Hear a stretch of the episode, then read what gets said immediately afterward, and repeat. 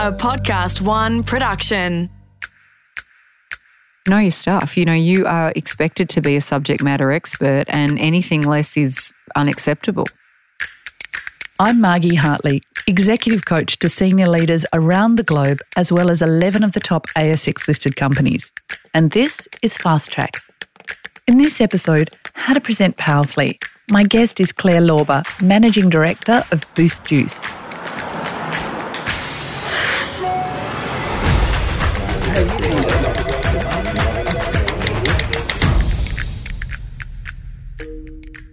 Winging it is no longer an option when it comes to presenting at work. Whether it's in front of the board or pitching to an outside firm, we all need to be powerful when we're presenting. But it seems everyone's got a tip or an idea or a formula what you should and shouldn't do. To find out exactly how to identify, develop, and really own this skill of presenting is one of the best presenters I know. Claire, why is it critical and not just important to present powerfully in the modern workplace? I think it's really important, Margie, so that you're seen as a professional. You know, it gives you an opportunity be, to be in front of an audience uh, and be the best you can be. Doesn't everybody know this now, though? Like we've got, you know, there were years ago where people struggled to present, but doesn't every executive on anyone in the workplace know how to present? Definitely not. I know many people that avoid presenting um, and try and pay other people to do it. Uh, some people just have that fear from childhood that they don't want to present in front of more than one person. Um, and people just aren't naturally good at it, so they don't lean in and want to do it. So if you are good at it, you are usually solo, you're being listened to, and how people interact with you um, and feel what you're trying to say to them and what they walk away with really makes them either respect you and want to listen to you more or it doesn't. And I think if you can't get your message across and you can't connect, then how do you do that in your work life? If you can't do it when you're presenting to an audience, how do you do it with a team of people that might be sitting with you at a table? So, being able to be confident and present is really important to carry a career forward. And did it just come naturally to you? Were you born as a great presenter? No, um, I would say I've always been a confident person. Uh, but a boss said to me once when I was presenting, "You sound like an eight-year-old child." Oh, um, that's that's direct feedback. What was what were you doing to sound like an eight-year-old child? I think because I was nervous, my tone was really high um, short of breath. I was moving around like a, a child that couldn't stop. Um, and I wasn't aware. So it wasn't until someone sort of pointed out all my faults that you start to realize, oh, that is true. And how do I adjust and how do I learn? Um, and I watched many people presenting, and I found some um, support people that would sort of give me really honest feedback. And I started again with smaller crowds of people and, and just built my confidence back up. Uh, one, of, one of the things I want to reiterate that you said earlier is, is, is this idea of a poor presentation actually how feelings have a lasting impression and you can leave people feeling not just bored for themselves, but actually confused, all sorts of things that that's not comfortable. So let's get to the nub of it. What's the most important thing to know and remember in terms of presenting powerfully? Just that top thing. Knowing your audience. Got to know who you're talking to, got to know their values, got to know what's important to them. There's nothing worse than presenting on something that people already know. Um, and have them disconnect and you're not reading the play. Like if people are disconnecting, do something differently. I think, you know, people's motivation um, and desire for information um, is really important to understand. Um, and the way I do that is to speak to a few of them. So if I'm preparing um, for a larger audience, I might um, phone a few of them and just say, you know, I've sort of straw man this do you think I'm on track? Would you add anything? Would you subtract anything? Um, you know, and sort of explain the few points that I'm trying to land or how I'm trying to do it, and just get a feel, maybe over the phone, um, maybe over a Zoom, but just to try and get an understanding if I'm on the right track. Obviously, if I can do it face to face with the support team, I would prefer to do that. So, knowing the audience, number one, we've done our homework, we think we get what we're doing. Then what's next? Should we have a formula? Like, I, I have to be really open with my view mm-hmm. that we've all got a bit of, um, bit sort of tired of the formulaic TED talk or the formulaic sort of style of presentation. I think we're living in a different age now. What's what's your view about a formula? My biggest formula is be different. You know, if, if, you, if you want your career to move forward, be, you know, and quite often I'm presenting with others. It's not just me and, and my time. So I think, you know, part of your formula needs to be what is your point of difference? Um, because if you don't have one, you're just going to blend. So, my structure obviously is to learn and understand the audience. Um, and then I think about what am I trying to achieve? So, you know, am I trying to leave them with a feeling? Am I trying to leave them learning something? Um, am I trying to make them laugh? You know, what what's the purpose of this presentation? And then it's about content. So, where do I get the content from? Um, and obviously, there is a million ways um, that we can find our content. What context do I want them to hear it and understand? And then, how do you close? You know, I think um, closing is just as important as connecting when you open so that people remember you know three key things for instance you know you, they're never going to remember your whole presentation but I always think if you walk away with one, two, or three messages, um, it was worthwhile. So, what happens when you make a mistake or the audience is yawning? What What do you do in the midway through a presentation and you put all this effort in? Look, I think one of the best way to engage people is to use them in your presentation. So it can be through live polling, it can be through pointing someone out in the crowd. You can prep a few of your audience to help you so that when you're asking a question to engage that they're ready to answer. And then other people in the room sort of think, oh, you know, how does she know that person? Or how does that person sort of know the answer and things like that? I think instead of you talking at them, sort of talk with them um, and try and bring them in. I mean, that's obviously a very pragmatic way to do it. Um, some more fun ways to do that. I do love the use of apps. You know, I think you can really create, instead of a screen, an audience and a back wall, you know, apps can really create sort of a lounge room feel where people can be actively um, giving you feedback on the app as you're talking, and it could be coming up on your second screen. You can poll on the app, you can earn points on the app and play a bit of a game and find a winner in the room. Um, so, apps are just getting better and better in that space. Your old um, videos, famous quotes, storytelling and I, I sort of think it's never going to get old or boring because there's just so much content to draw from. But again, cut it down. You know, these people that play 10 minute videos when the message is in 30 seconds of it, it's like grab grab the point or grab the feeling and stick to that piece. You know, you don't need to bookend um, content because, you know, you can cut and dice so easily. Again, you know, you mentioned PowerPoint, but if you are going to use it, I really suggest it's, you know, pictures and, you know, instead of the graphs, you know, do it in some sort of pictorial way that explains what you're trying to speak about and keep all your notes on a note slide that nobody can see except for you. Um, and it also gives you a chance to adjust. You know, if it's not going quite right, you can adjust to a picture really quickly. It's much harder to adjust to content on a screen. So, Claire, audiences are really sophisticated now. We know that our attention span is really low compared to even seven or eight years ago. Mm-hmm. Um, I think it's gone from 20 minutes when I was a student to about seven seconds now, the same as a goldfish. But anyway, we can talk about that in another episode. So, our attention span's smaller. The audiences are more sophisticated in their consumption of um, presentations, and also there's more content. So you've talked about some new ways of doing things. I heard on the grapevine that you'd actually used a really, really modern technique recently. Mm-hmm.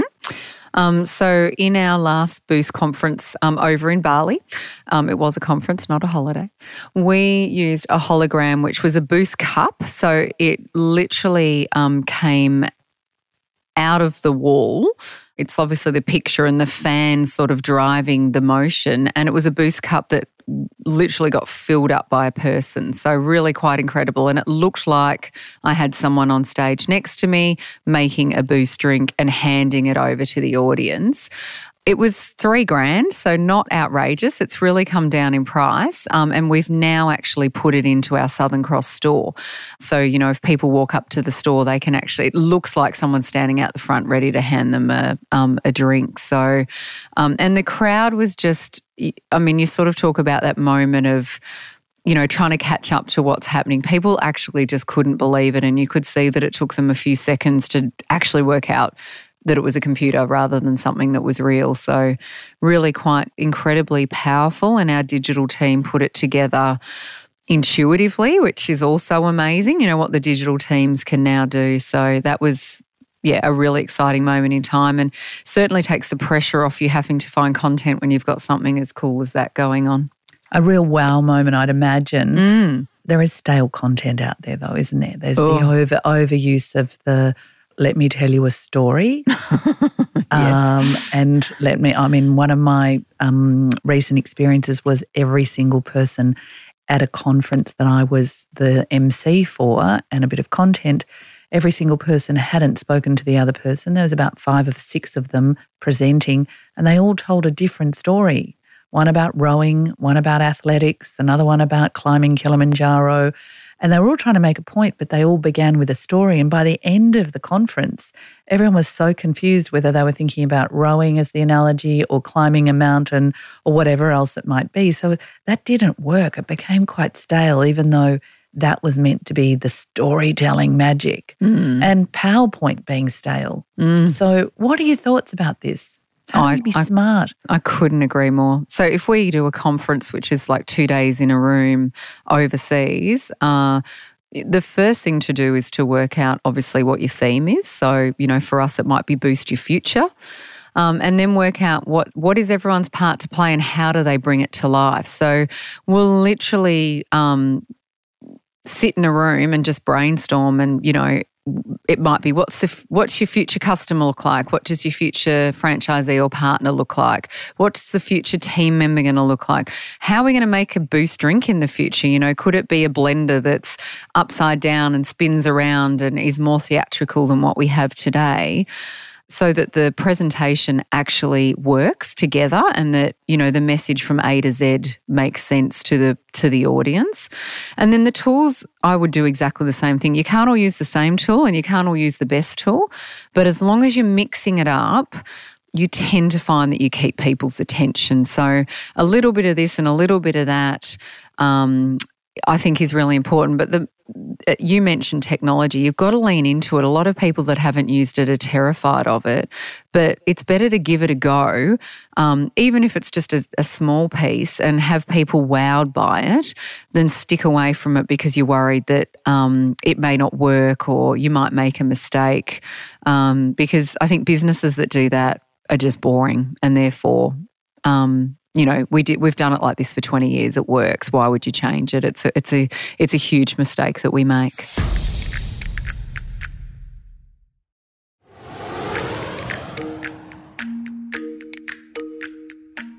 What's the best you've ever seen, Claire? Who's the Who's the best? Um, probably one of the best presenters I've seen because he broke all of the rules was um, a guy named Martin Smith who ran Dan Murphy's at Woolworths and. You know, Woolworths is quite a structured business, and you know, you can imagine a lot of money goes sort of into the presentation and the screens and things like that. He stood up on stage in front of, there would have been 8,000 of us um, in this um, auditorium and turned the PowerPoint off. So, literally said to them, I want the lights down, I want the PowerPoint off. And he spoke to us in the dark. So, anybody that can capture your attention and get a message across with no tools bar a voice, I just thought was amazing. And he was incredible. He was just incredible. He was so prepared for that. And obviously, you're listening. There's no distractions when it's dark. All you could hear was the voice. And he was very, very clear and very simple, but just really engaging. And it was a story. It was a story about Dan Murphy's and their history, but just done in a in a, a really, really clever way. And again, it was all about him. He was he was just naturally really good at it. So he had the confidence to turn the lights off, turn the screens off. And I think when you've had lights and screens and people moving left to right on a stage and you've got so much stimulation going on and you're sitting there all day, um, oh, he also got us to stand up because obviously you weren't blocking anybody or a screen. So, yeah, lights off, stand up, and a, a really genuine um, story tell about him and his journey and how he connected with the brand was just really different. And it, it's just something that was really memorable. So oh, when really? it goes against everything I just said. well, well, it, but no, it doesn't because in my mind you said be different. Yes. Number one rule: be different, yeah. and you can use all the technology. You can use the holograms. You can mm-hmm. use different things when they're needed. But actually, also you can come back to basics. But it's being different that's mm. important. Mm. So, how do you get yourself ready, Claire, before you do these presentations at work or anywhere else? You know, people often talk about they stay up all night, they're sleepless, they stress, they've had a lot of coffee. What, what's the what's the jam for getting ready? Oh, look, I think the first thing is believing in yourself. You know, I mean, sleepless nights and, you know, practicing till two in the morning probably isn't overly effective. And we've all learnt that. So make sure you've got enough time to get ready. You know, if I'm doing an international presentation, it's locked, loaded, done a week out um, so that all I've got to worry about in that last week is um, you know, my body language, um, the tone, and obviously just bringing the content to life in my mind the way that I want it to be heard. And really, the night before for me is about having an early night um, and, you know, getting up, moving in some way, like, you know, get rolling out of bed and, you know, standing on stage is probably not a clever way to be the best you can be. So, you know, the pretty basic things like, you know, have a really, really good breakfast, go for a walk, um, you know, make sure that you surround yourself with people that are going to say good luck today and, and you know, really um, inspire you and raise you up as you go and um, know your stuff. You know, know your stuff. You know, you are expected to be a subject matter expert and anything less is unacceptable. So, last tools and tips for becoming better and also to take on opportunities and not avoid them. What what would you say to people? Make sure that you write your own content. Um, you know, people that fully delegate it and these beautiful, um, you know, slides or whatever it is you're using um, arrive in front of you. You can always tell when it's not someone's content because they're trying to follow it. Um, and I think that that can be, you know, disengage an audience immediately because you've lost your credibility practice. So, you know, there's nothing better than a mirror or a really honest partner to tell you whether you're on track, off track, boring, interesting, walking around too much. But yeah, that that mirror um, is a really, really good tool to say, you know, do you feel comfortable? Do you do you look good? Your body language is obviously 70% of the way people hear the message. It's so, so important that you get that piece right as well. And and you're the star, not the slides or not um, you know, not not whatever other tool you're using. You know, um, if you're not the star, we don't need you on stage, or you know, use use something else. So, you know, get up, get out of bed, be ready to be the star. Practice and say yes. So, if people give you the opportunity to get on stage and you know your voice be heard take the opportunity and you know spend the time to get it right because it's not that often in life that you get those moments in time. Um, and i've also found i'm the go-to person now for the um, you know, the the wedding speech or you know the fortieth speech or whatever, because they know I'm confident to do it and I've had lots of practice. But that gives me those really personal moments that you don't get if you're not good at it. No one asks you to do it. So I've been able to translate, you know, what I do at work into my personal life. Um, and probably the last thing I'd say is, you know, don't live in fear. If if you can't learn from others or you don't feel confident, then get a coach because not being able to do it is just not an excuse anymore. Oh, it's really great. Reminds me of a time when I actually was f- presenting and I had my kids over the dinner table and I'd stand at the end of the dinner table and present to them. and they still remember to this day the the, the talks that I've given. So it's um I it's can the, imagine. yeah, the poor things. But don't use your children, that's what I say.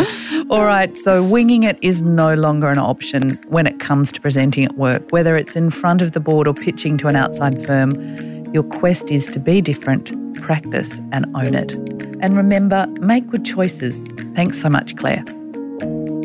Fast Track is produced in the studios of Podcast One Australia. The producer is Brooke Carrigan. Audio production by Darcy Thompson. For more episodes, head to podcastoneaustralia.com.au. Download the app or search Fast Track Career Conversations Podcast.